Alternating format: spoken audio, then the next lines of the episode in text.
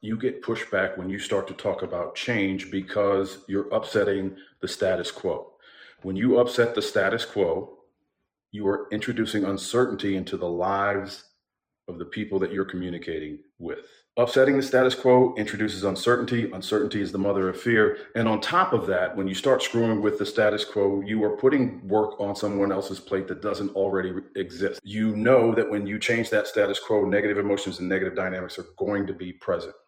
And so it's going to be imperative for you to demonstrate an understanding of how the change is going to impact the people who are going to be asked to do the work mitigate those negatives early.